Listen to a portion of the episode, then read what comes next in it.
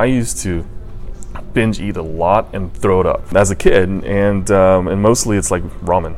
okay, why is because um, you know my parents were very very busy when I was younger. I was really left to my own vices as a kid. The first thing that anyone really learns is how to cook ramen, right? You put the thing in the boiling water, right? And so, um, but I, there's, but my feeling of abandonment started when I was very very young, because um, there's multiple situations that happened and then when I moved to the U.S., that feeling of abandonment continued because you know my parents were working hard. They had no money. They were working seven days a week, both of them, which is very understandable. But I felt guilty as like a nine-year-old mm-hmm. to tell them that I feel a certain way because my grandma told me, "You must be a man," right? And then so I started using food as the comforting mechanism. But I will, but um, the actual act of like vomiting actually felt better than eating the food. Mm. And so I actually used to purposely do that. It wasn't it wasn't really until later on I started a lot of the mindfulness meditation. I start creating my reality, so I can say that hey, this is this is not my end result of what I want to achieve. So instead of re, uh, leading a reactive life, I started leading a proactive life.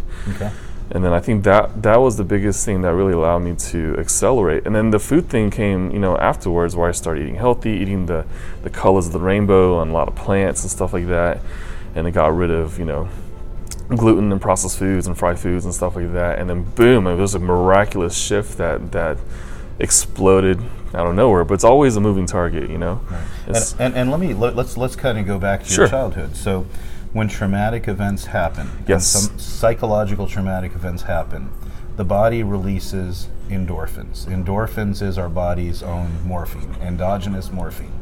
There's a reason that when someone takes heroin or morphine, they have an effect because the body makes its own morphine. So when a traumatic okay. event happens, you can get this release of an endorphin and that release of endorphin will get, your endorphins will go up and then they start to go down and you can start getting withdrawals right and i'm not sure if the trauma was enough for you as a child for that to happen where it was enough where you had a withdrawal but i do know one thing if you have an emptiness inside and you feel abandoned mm-hmm. that's a loss of control as well and when you when when you ate the food food is going to release certain chemicals and hormones in the brain mm-hmm. to make you feel better so you're right. f- you're filling that void with, with the food. food right? Yeah, you get that release. The second time you you, you, you eat, you get that release, and then what ends up happening is your brain creates a neural pathway. Now take it a step further. Your form of control was throwing up the food. So now you have you're in a place of a lack of control, and now throwing up the food is giving you that control and you create that process. So now, yeah. anytime you feel abandoned, yeah, I don't recommend this. By the way, no, no, no, don't don't try this at home. no. But now, anytime yeah. you feel abandoned, you eat food. Yeah. You throw the food up. Your body releases these neurotransmitters. And before, when what, what what's interesting is and the hard thing about addictions because that was an addiction mm-hmm. and I'm uh, and and I'm glad you were able to, to work mm-hmm. through it but but what happens is is that the brain tells you this is going to be amazing it releases dopamine to tell you how amazing it's going to be before you even put the food in your mouth and then your body also releases something called norepinephrine which is a form of adrenaline yeah. which makes you focused on the task and also makes you antsy mean so you so you feel like you really have to go in and, and eat that food. And the way to the way to overcome that is somehow you have to stop that pattern because if you don't, it gets stronger. That that programming gets stronger and stronger and stronger. So so so that's and if, if, we could dig and we can kind of look at your timeline even more and right. thank you for sharing and for, for being vulnerable because most people the fact that you can do that shows that you're the you're, progress yeah it shows progress yeah it shows progress because i know five years ago, I could have never. I, I don't know. Even, even if now I can fully kind of Mm-hmm. open up, right? Yeah. But let's say 10 years ago, would you have been able to say this? Absolutely not. Yeah, right, right. So, I kept to myself because it was a form of control. Uh-huh. And I think the more that people knew about me, the more uh, control I had, but it was quite the opposite. The more I hid, the less control I actually had. And uh, it wasn't really till I really started recognizing this, and this is probably during, after medical school during residency, and which residency brings out all your weaknesses, psychological and physical weaknesses. I can relate.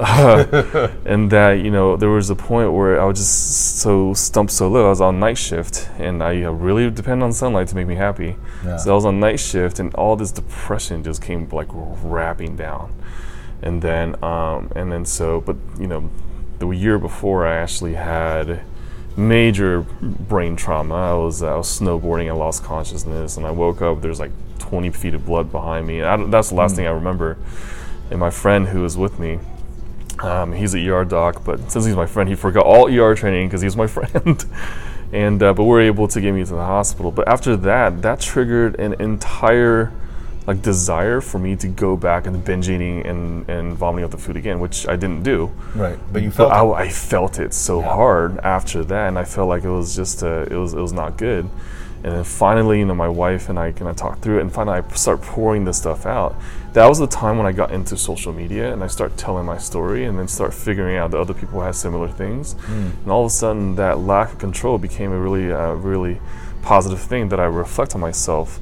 And so, what I was trying to do is just replace trauma with like really positive things, so that I can like unwire that that mechanism, you know. And so, I think the human brain is so interesting because you know we have we have so many thoughts, and 95% of what we do is purely habitual because of the wires uh, that were existing in there, and then the 5% that are uh, purely on the conscious side. So there's people with different brain disorders, uh, especially like the autistic population, where 50% is actually conscious and the other 50% is subconscious. But they have to dumb down that conscious thought, either with like you know something visceral, like banging their head on the wall or the door, or they have to they have to stifle it with screaming into a pillow or just out loud. And so I almost felt like that after my my head trauma, where I physically have to scream like once a night during my night shift for me to be actually be sane.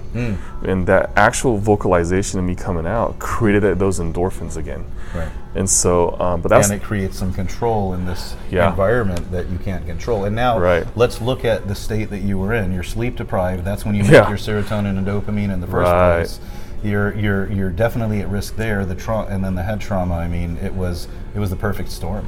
Yeah. And and that's the so so the thing is the human body when we create these these pathways. So Yeah. like the pa- your pathway of eating and purging, right? Binging and purging. Right, right. That pathway when you fulfill that pathway you get that the release but it's such a short-lived release it is. And that's where we really want to work on work on making the body healthy making mm-hmm. the brain healthy and and also also a routine also creating these healthy coping mechanisms so that for that for that mental release. And we got to be careful because our, our our coping mechanisms can also become an addiction that's harmful you could end up you meditate for 20 minutes some people will go and want to meditate for hours and hours and hours and they take it to that extreme Yeah, I've so it seen can't people be, like that. Yeah. it can't be one thing and i like you mentioned about the you I, I call it priming but you mentioned it in the morning you get yourself set right you prime Mm-hmm. Yeah. um, what what what i've seen is that people that have had trauma and they Yeah. start to shift what they start to do is they start to positive think and they and they, they keep pushing towards positive thinking positive thinking but if the trauma's not worked on then what happens is they're happy happy happy happy blow up happy happy happy Oh, happy, interesting, blow up. yeah. and if you don't go back and work on that trauma, but one of the ways to work on that trauma is number one, understand the connection. You understand it's the abandonment feeling.